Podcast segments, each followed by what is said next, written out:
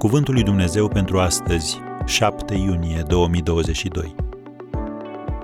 Cum să citești Biblia? Orânduirile Domnului sunt fără prihană și veselesc inima. Psalmul 19, versetul 8.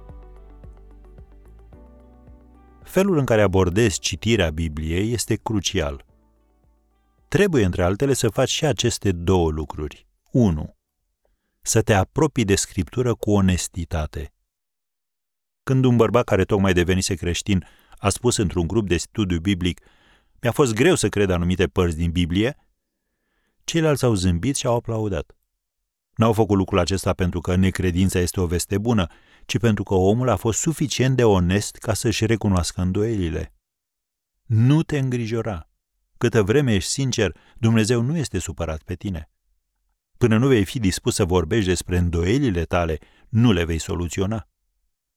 Când Toma a pus la îndoială învierea, Domnul Isus i s-a arătat ca să-l convingă. Și el ți se va arăta și ție. E greșit să te forțezi să crezi ceva sau să eviți să citești ca nu cumva să fii deranjat. Domnul Isus a spus în Ioan 16 de la versetul 13, Când va veni mângâietorul, Duhul adevărului, are să vă călăuzească în tot adevărul. El mă va proslăvi pentru că va lua din ce este al meu și vă va descoperi. Încheie citatul. Un al doilea lucru pe care să-l faci când citești Biblia. Să o citești având așteptări. Dacă mergi la o întâlnire cu autorul unei cărți, după ce îl vezi și primești autograful său, vei avea o părere diferită despre carte, nu-i așa? O vei prețui.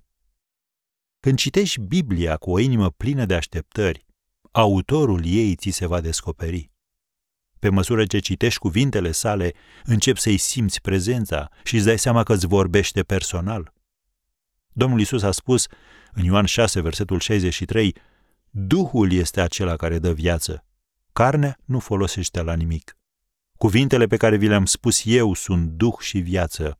Am încheiat citatul. Când te apropii de Scripturi cu sinceritate, cu foame și cu așteptări, nu vei fi niciodată dezamăgit.